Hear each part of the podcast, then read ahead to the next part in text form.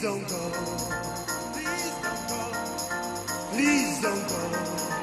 Please don't go. Please don't go. Please don't go. All right. Welcome to the What's Up with Hungary podcast. My name is Ben Novak. Joining me today is your other host, Mr. Erdélyi Peter. Mr. Peter Erdélyi, and we have two very special guests joining us today. Uh, Lili Bayer, who writes for Geopolitical Futures, and please say hello, Lili. Hi, good to be here. Thank you very much. Thanks for coming. And our other guest is Andrew Byrne, who is a writer for the Financial Times. Hello, Ben. Hello, Andrew. We'll be talking about Brexit today because this is a huge, huge story, and uh, it has a will have a huge uh, effect on on Europe's future and the future of uh, of Britain. So let's get started.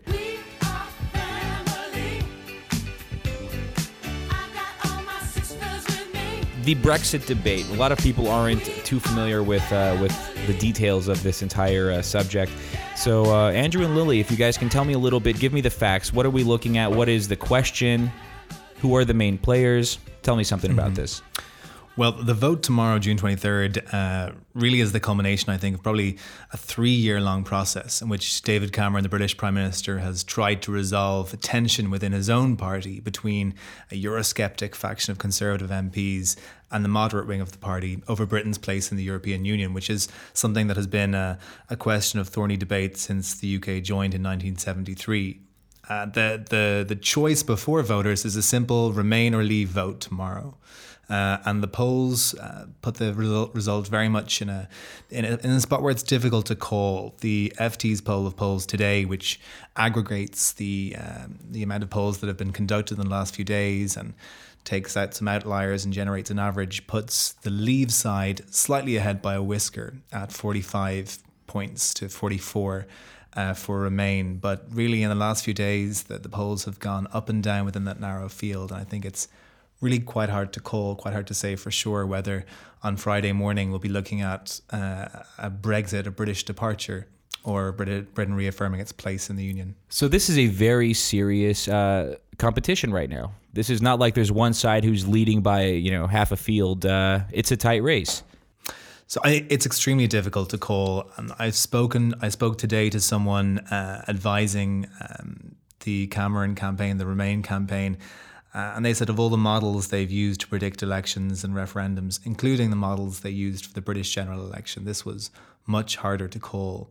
I think one of the things that's added extra uncertainty into the debate is in the last week the murder, the high profile murder of a Labour pro Remain MP, Jo Cox, uh, by what appears to have been a, a far right British nationalist, although we you know we, we still don't know that for sure. And that that has added uncertainty. It's uh, added uncertainty on, on both sides really. Uh, and that has made this this whole debate which has been by british standards quite a poisoned one uh, even more uncertain.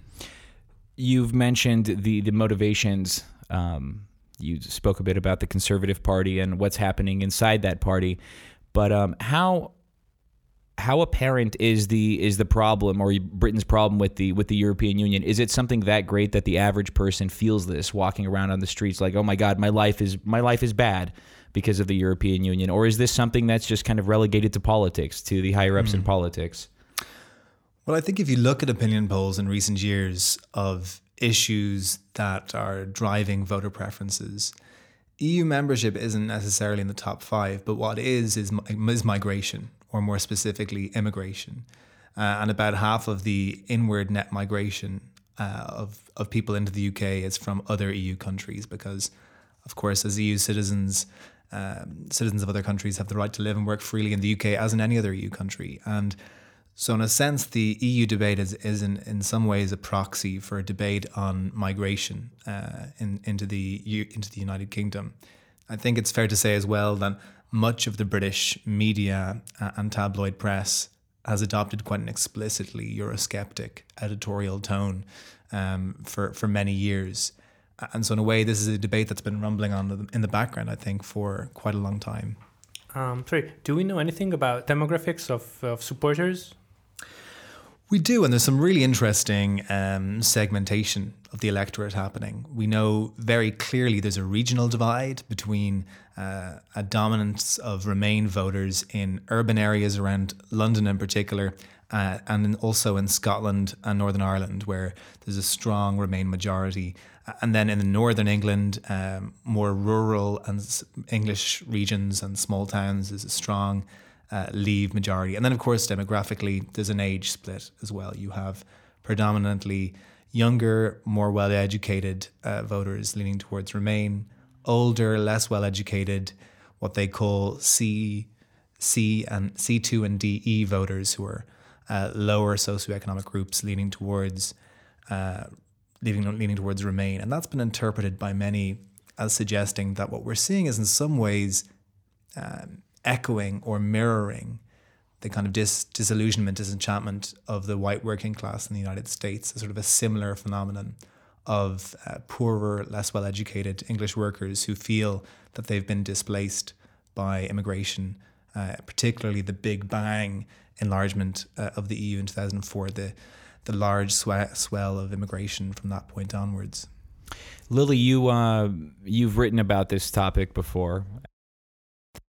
So, for Central and Eastern Europe, the UK is a major destination, um, both for, for students and for workers. Um, and a big part of why em- unemployment is so formally low in countries like Hungary is because hundreds of thousands of people are actually working abroad in places like the UK and sending money home. Um, and this uh, is a big factor why um, governments in this region, um, even though they're generally pretty Eurosceptic, are actually opposing Brexit because they know that if the UK does leave the EU, even though there would be a two year period of renegotiating um, the relationship between the bloc um, and the UK, um, there's a b- very big chance that a lot of these workers would ultimately have to come home. Um, and that would create an unemployment crisis in, in Central Europe. And I'm, I'm sure it would also affect the amount of uh, money a given country, in, in Hungary's case, would receive in remittances from these uh, from these citizens who are working in, in other countries. Lili, tell me a little bit about about uh, Britain's relationship, historical relationship with the rest of the continent. You, of course, are an expert on this subject. Can you give us a, a little overview on uh, on what may have led to this point? So the Brexit debate is um, very closely tied to Britain's historical strategy on the continent and how different British governments have tried to accomplish um, their, their goals when it comes to both defending Britain and making sure that its economic interests abroad are protected. So obviously, Britain is an island and easy to protect, but for centuries it has been very much involved politically and militarily on the continent. And a part of that reason is because it is in Britain's interest to prevent any one power from becoming too um, militarily or economically dominant on the continent to the point where it would threaten British interests.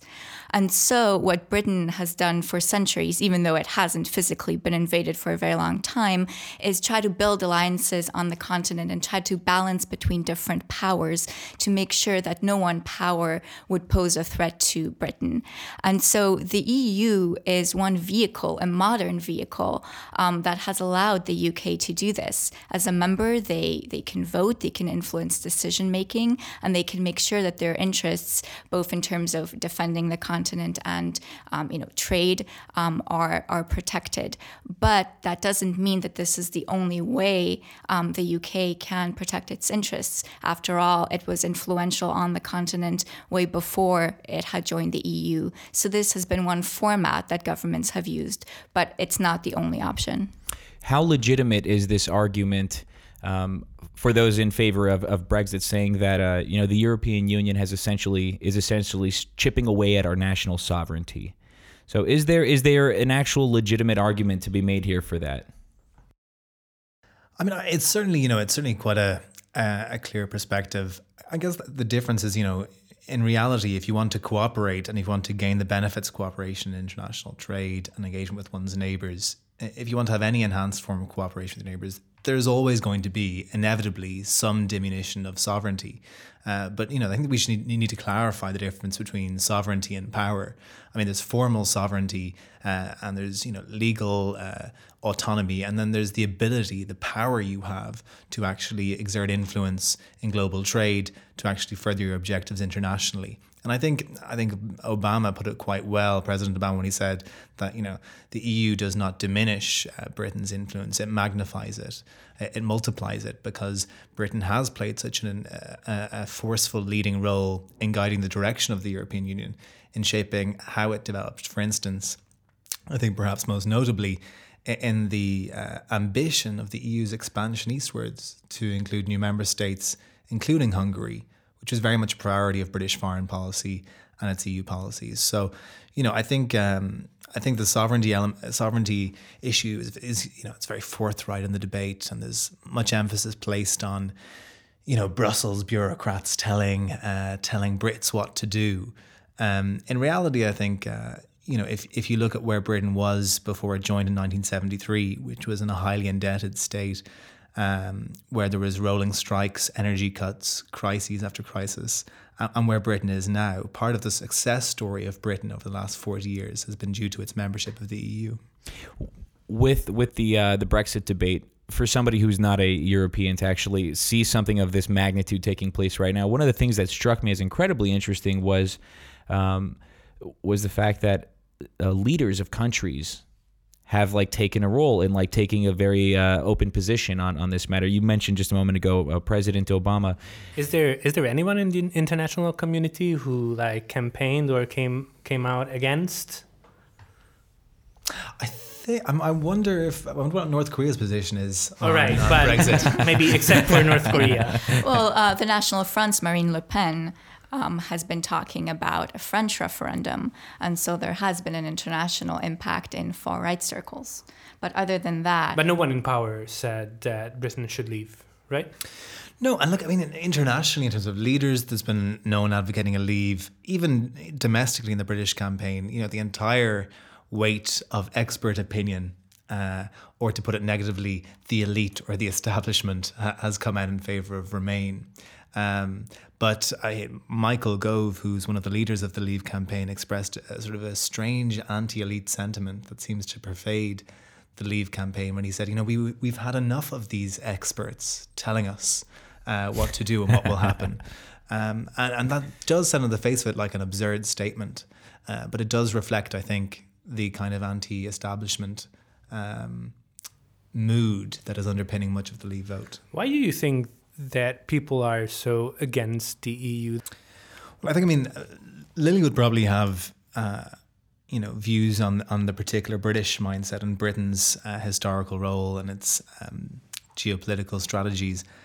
I think more broadly, to answer your question, I think it's it's I think there's probably two sides to it. I think one is that you know if you have uh, this greater pooling of sovereignty and decision making at a level that is a, a, above national governments, it's necessarily further removed from the average everyday citizen. So it's harder for them to make that connection to know personally the people making these decisions, to have regular contact with them. That's a you know that's a democratic gap or or a distance that's hard to bridge.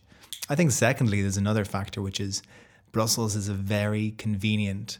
Um, whipping boy for national governments yep. who want to avoid responsibility for um, you know their own policy decisions. It, it, it's very convenient to blame Brussels for policy outcomes that are unpopular. And I noticed in in the debate last night there was a huge uh, Brexit debate in the UK held inside a football stadium, which was almost nightmarish. In fact, I thought in its atmosphere, but it was quite noticeable that a lot of the complaints that. Uh, Leave voters had were understandable complaints about overcrowded hospitals, overcrowded schools, low wages, work instability, and and arguably it's it's hard to see why the EU is necessarily seen as the source of these problems. You can argue, sure, uh, net immigration of 300,000 people a year places strains on all these services, and that's undoubtedly true. But you could also argue that these are the, these pressures are the result of policy decisions on fiscal spending made by London But it's quite convenient to, to blame an outside force like Brussels for that. Yeah, just on a European level, one interesting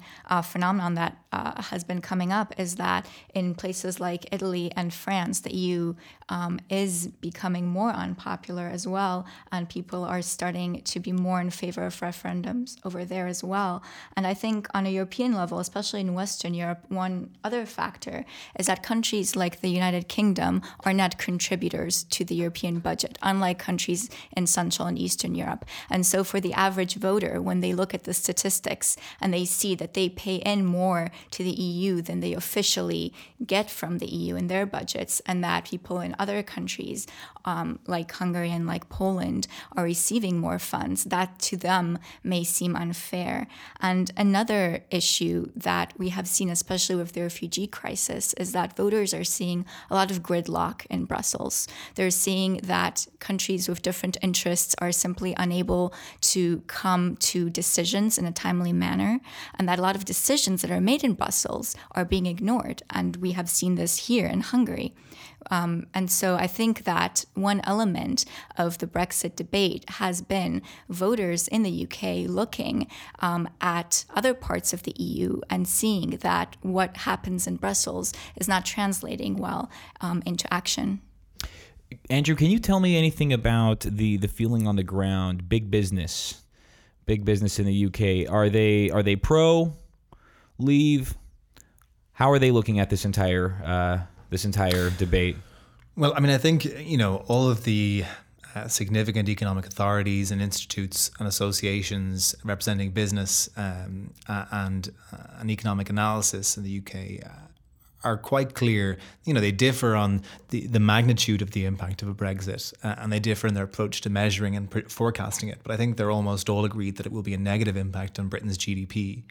Um, you know, the convert the, the the argument on the on the other side is that uh, you know if we leave, uh, if the UK leaves, that all of this red tape and regulatory requirements will be reduced. It's it's questionable how much that will be the case. I mean, if Britain wants to remain um, an active trading partner with the EU, which I think accounts for about half of its trade, you know, those goods that British companies and businesses uh, sell to the EU will still have to comply with all of those requirements. So it's hard to see that. It's hard to imagine, you know, on post Brexit day that there will suddenly be a, a reduction in regulations. And in fact, the whole purpose of the common market was to reduce regulatory differences between countries, which for large businesses is an advantage. They would most often rather comply with one set of rules than 28. Um, that said, of course, there are you know there are business leaders who've come out uh, in favour of Brexit. Um, the owner of JD Wetherspoons, one of the country's largest pub chains, uh, has come out in favour of uh, of Brexit too. What what was his reasoning? Uh, I mean, his re- reasoning was red tape, uh, and uh, he, it was put to him during the debate last night. You know, would would you, uh, if we leave the EU and a lot of the workers' rights regulations that come from EU level, which are also a form of red tape, um, uh, if those are removed, will you then cut your workers' wages and make them work uh, longer hours? He denied that, um, but he's certainly not the only business person who who favors a, a Brexit. Yeah, one element here as well has been that smaller business owners in the UK, I believe, tend to be more in favor of leaving because you know they are at a disadvantage. They're smaller, and it's harder for them to comply with the red tape than some of the bigger companies. And also, I think they might not see that many benefits from from membership as as as the big companies. One other thing you mentioned uh, that regulation would not necessarily be removed just by leaving. Yeah, well, and this is the big question, and that's the, the one of the big gaps I believe on on the Leave side of the argument. Although it doesn't seem to have hindered their uh, appeal to voters yet, is, is what exactly Happens does post Brexit look like? You know, does it mean that Britain's completely out of the European Economic Area, which is sort of a greater EU with Norway and other countries involved? If it just moves into the European Economic Area, it still has to comply with all of those regulations, um, and it still has to, in fact, contribute to the EU budget, uh, but it has no say in the decision making. It's what the Norwegians call diplomacy by fax.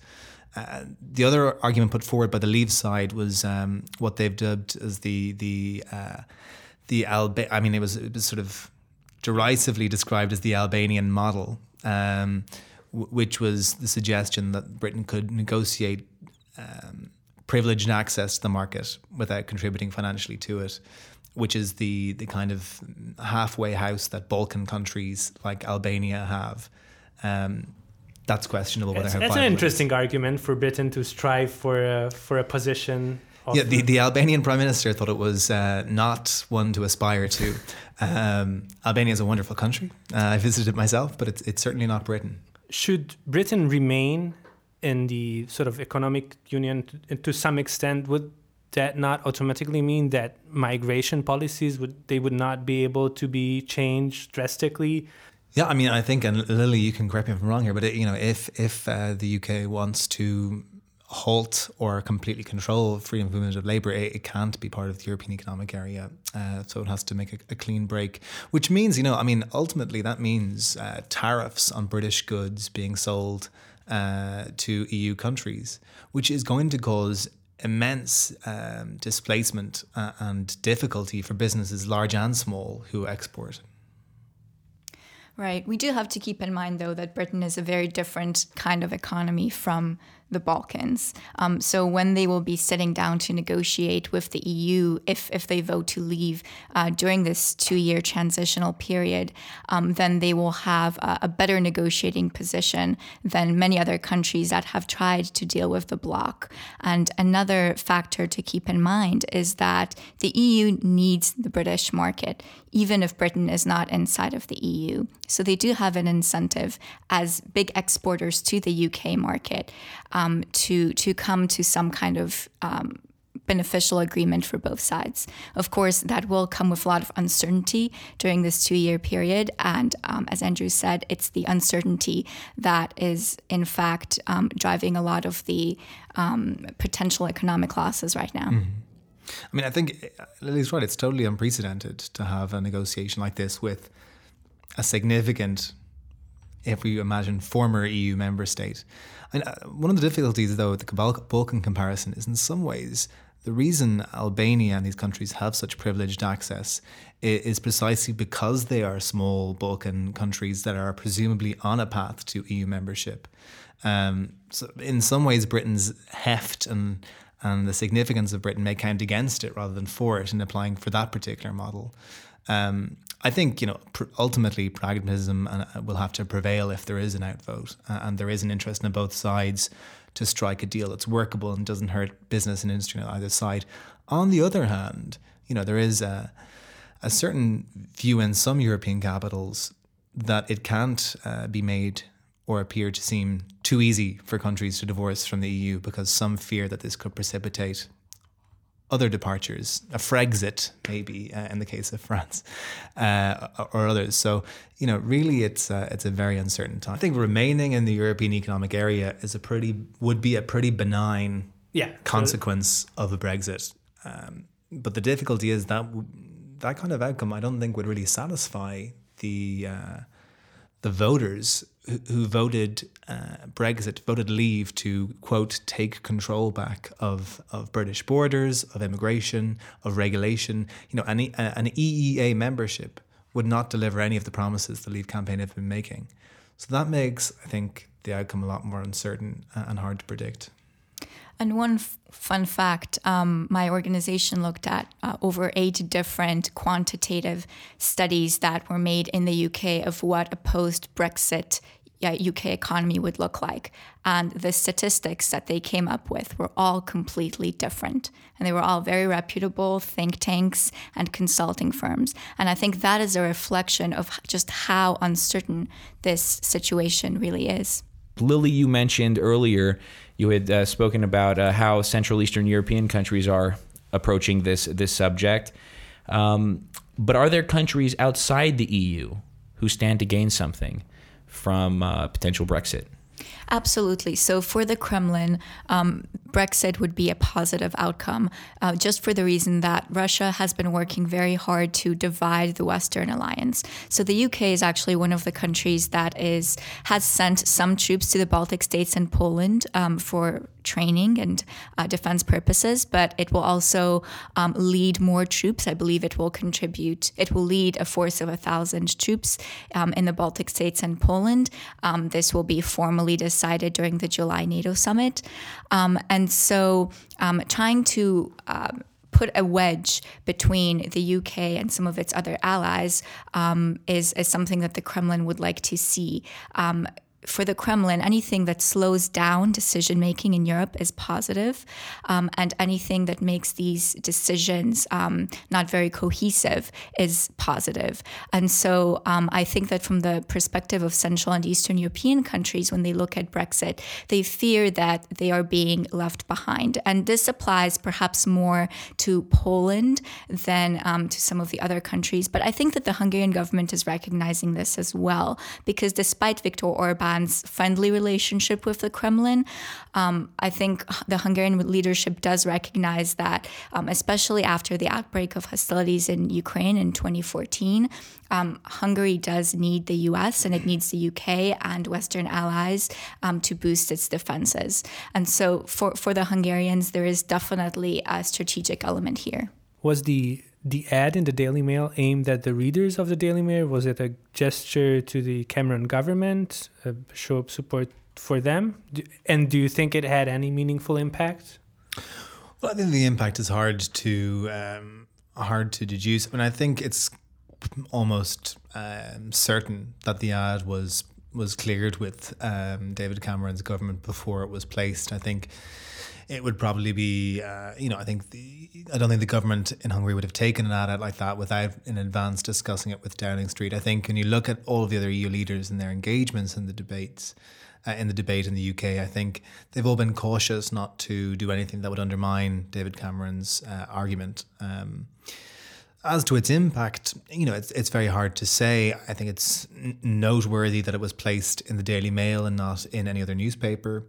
Um, I think it was worded quite cautiously. You know, it, it wasn't. Uh, What's the significance of the Daily Mail? well, I think you know it's it's clear the Daily Mail has uh, a a readership that would be more Eurosceptic, perhaps, than some of the broadsheet newspapers. Um, and um, I think you know the choice of newspaper would obviously be significant. They all appeal to different groups. Um, but I think it's important to note the the ad advertisement itself didn't actually say vote remain or vote leave. It didn't include an instruction to the voter. Uh, it simply said we're proud to stand with you. Uh, so that was a cautious wording, I think, which reflects well the caution of EU leaders not to be seen as intruding in a British debate. I was wondering if if if Hungary's political sort of uh, stance was driven by the people we, we spoke about, the hundreds of thousands of Hungarians uh, staying in London and working in London. Yeah, I think that this is in part a recognition on the part of the Orban government that a lot of their own voters would be um, against a Brexit. And so we talked about the hundreds and thousands of uh, Hungarians who work abroad. I believe around 300,000 um, work in the United Kingdom, but you know the estimates really vary. Um, but when you go to the UK, I'm sure a lot of our, as our listeners know, um, you will find Hungarians almost in every corner. Yeah. Um, and uh, they don't only send money back home, but there is an expectation, um, perhaps a hope in the part of the government that some of them would one day return home and bring back skills and experience. Whether that will actually happen is questionable. Um, and so, another factor to keep in mind as well from the Orban government's strategy is that um, a lot of their campaigning has been around employment. And there are two factors that keep unemployment incredibly low, at least officially in Hungary. The first one is the Orban government's public works program, which artificially lowers the statistics for unemployment. And the second one is Hungarians going abroad. And if either one of those changes, then the government would be in a lot of trouble. Uh, but that, I mean, the Brexit itself, as we discussed, would not automatically mean that Hungarians would have to leave the next day. Well, we just don't know. I mean, there's certainly going to be probably a mm, two year transition period, but we, we simply don't know if uh, Hungarians will no longer be allowed to to come and work and live freely in the U- in the UK. We don't know if there will be an amnesty for those already living there. We don't know whether there'll be a quota. It's it's really an unknown. And so, for something as Elise says, that's such an important part of managing uh, the employment situation in Hungary. I guess it's a big risk. What does that mean for the European Union as a whole? Is this a sign? Is this could this be an indicator that oh maybe the European Union, will be stronger now that I don't know a a member state that didn't quite like being here is no longer with us, um, or or will it be weakened further? I do think that if Britain does leave, we can expect Brussels to be a lot weaker than it has been thus far. I mean, the UK has had a lot of opt outs and exceptions when it comes to EU regulations that were negotiated. But I think that a major um, European economy leaving the bloc would be a huge blow to Brussels' legitimacy and would not only slow down decision making, but would drive other member countries, like Hungary, for example, to seek more concessions from Brussels, more opt outs, and perhaps even ignore Brussels more um, after they see that a major country has left the bloc. And also in terms of domestic politics across the bloc, I think it will be a lot easier for governments to justify ignoring Brussels um, or opting out of policies um, to their voters when they can point to Britain and say, look, a major economy has just left the Union. What do you think, Andrew? I think there's a, it's there's a number of scenarios. I think we're quite likely to see that that loss of legitimacy, um, and we're likely to see Eurosceptic forces empowered in France, the Netherlands, and elsewhere, which could lead to greater fragmentation.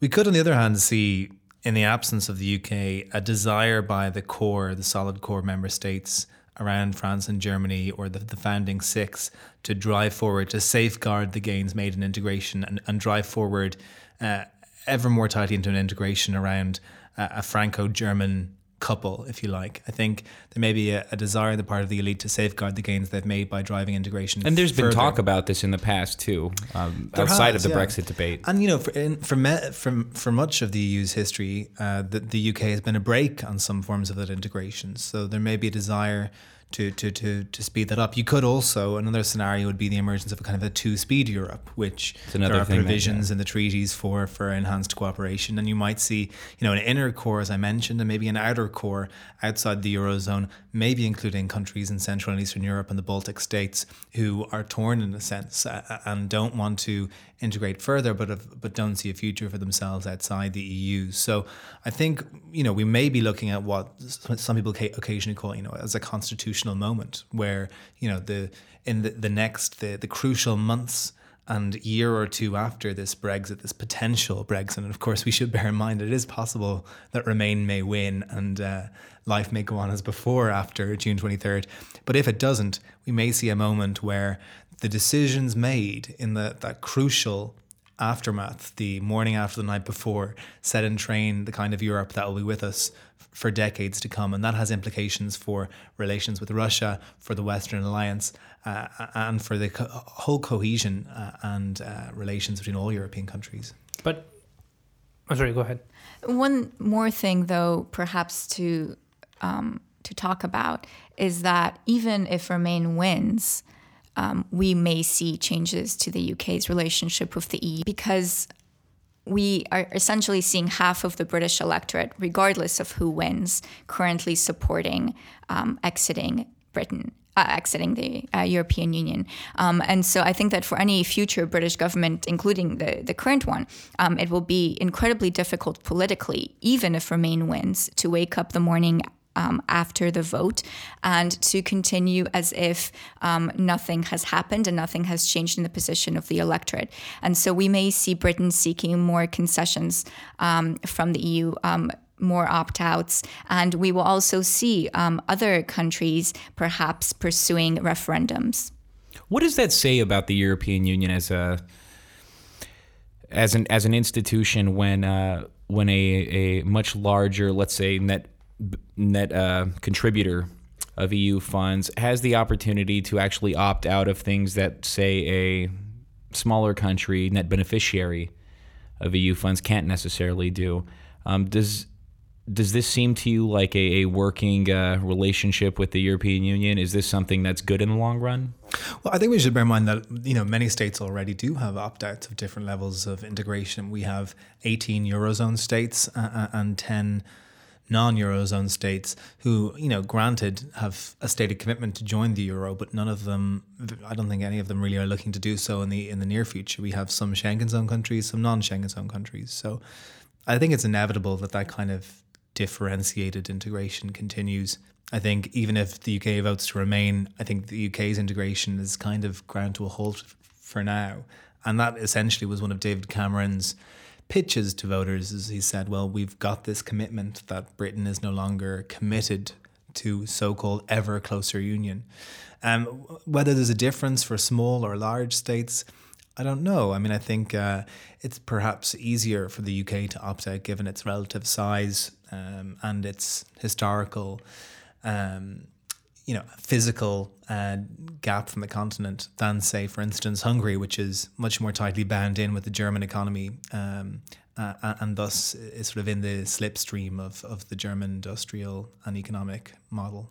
There was a piece by Anne Applebaum uh, a few months back, I think, in the Washington Post, where she basically painted this picture that we are three elections away or three votes away from the apocalypse, pretty much. The one being Trump winning in the US presidential election, Marie Le Pen getting elected in France, and uh, Britain leaving the EU. Do you think that that's a likely or or a scenario that we should be like fearful of? Well, I don't claim to have, uh, you know, uh, powers to see into the future. I think, you know, the bookmakers on the UK and um, uh, and all of those three scenarios favor the the you know the less scary option, if you like, or the less uncertain option. I mean, it's quite likely in a year's time.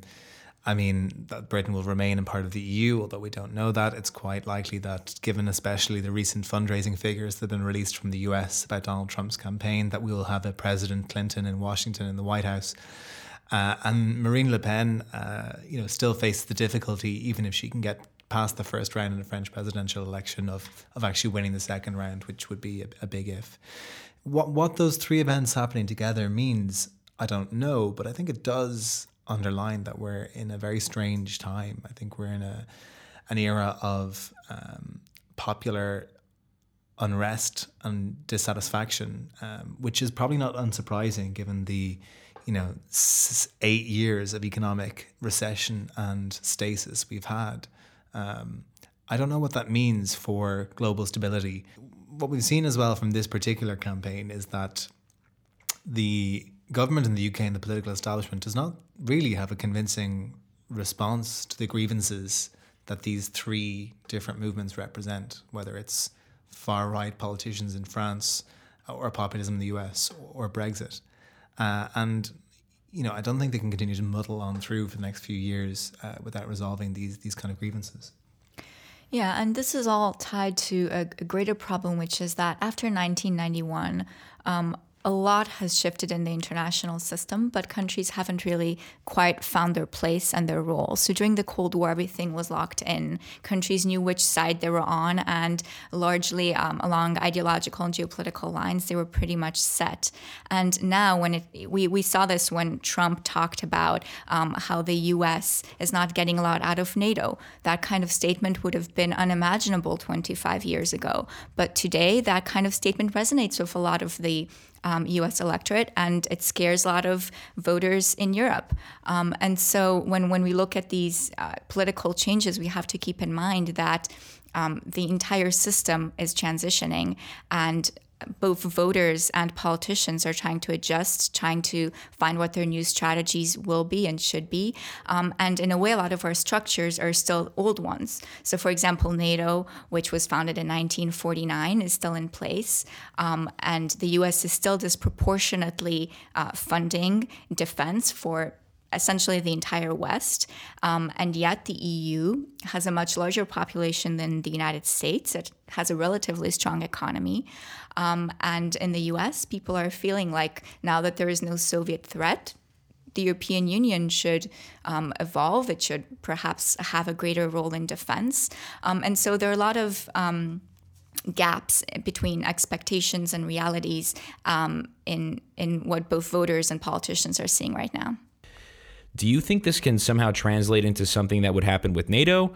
Would this have an impact on NATO? How would this affect, I don't know, the European Union's uh, strategic role or geopolitical role in in uh, in this region with the conflict in uh, in in Ukraine against the backdrop of an aggressive Russia? I mean, I, I think it's quite clear that you know the most I would argue the most significant response to the Russian invasion in Ukraine and the annexation of Crimea, the most significant response of the West has been the uh, specifically the EU sanctions that have been imposed. They're more significant economically than the US sanctions, although they're done in partnership. And although the you know the deterrence factor of greater NATO commitment is important, I think this is the this is the measure that's really has has bitten on uh, Russia's uh, economic and financial well-being. And there's no doubt that without the UK, I think it's it's questionable if those sanctions, which you know, it's it's easy to forget how much stress there was to get 28 member states to agree on those measures.